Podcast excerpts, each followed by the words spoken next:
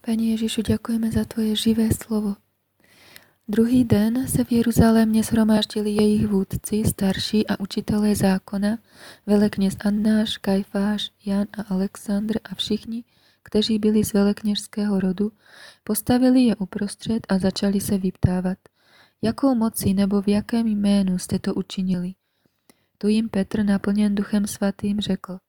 Vůdcové lidu a starší Izraele, sme-li dnes vyslýcháni pro dobrý skutek na nemocném člověku, kým že byl uzdraven, ať je známo vám všem a všemu lidu Izraele, že ve jménu Ježíše Krista Nazareckého, kterého jste vy ukřižovali, ale kterého Bůh probudil z mrtvých, v tomto jménu stojí tento člověk před vámi zdrav.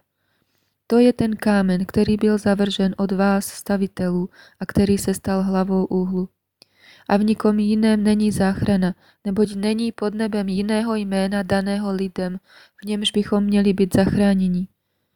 Když pozorovali Petrovu a Janovu smělost a shledali, že jsou to lidé neučení a prostí, žasli, poznávali je, že bývali s Ježíšem. A když viděli toho uzdraveného člověka, jak tam stojí s nimi, neměli, co by na to řekli. Poručili jim, aby odešli ven z velerady a radili se mezi sebou. Říkali, co máme učiniť s těmito lidmi? Všem obyvatelům Jeruzaléma je jasné, že se skrze ně stalo zřejmé znamení a my to nemůžeme popřít. Ale aby se to ještě více nerozšírilo mezi lid, pohrozme jim, ať již k nikomu nemluví v tomto jménu.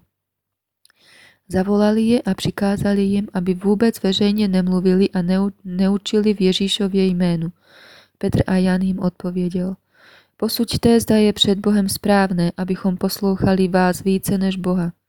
Neboť my nemůžeme nemluvit o tom, co jsme viděli a slyšeli.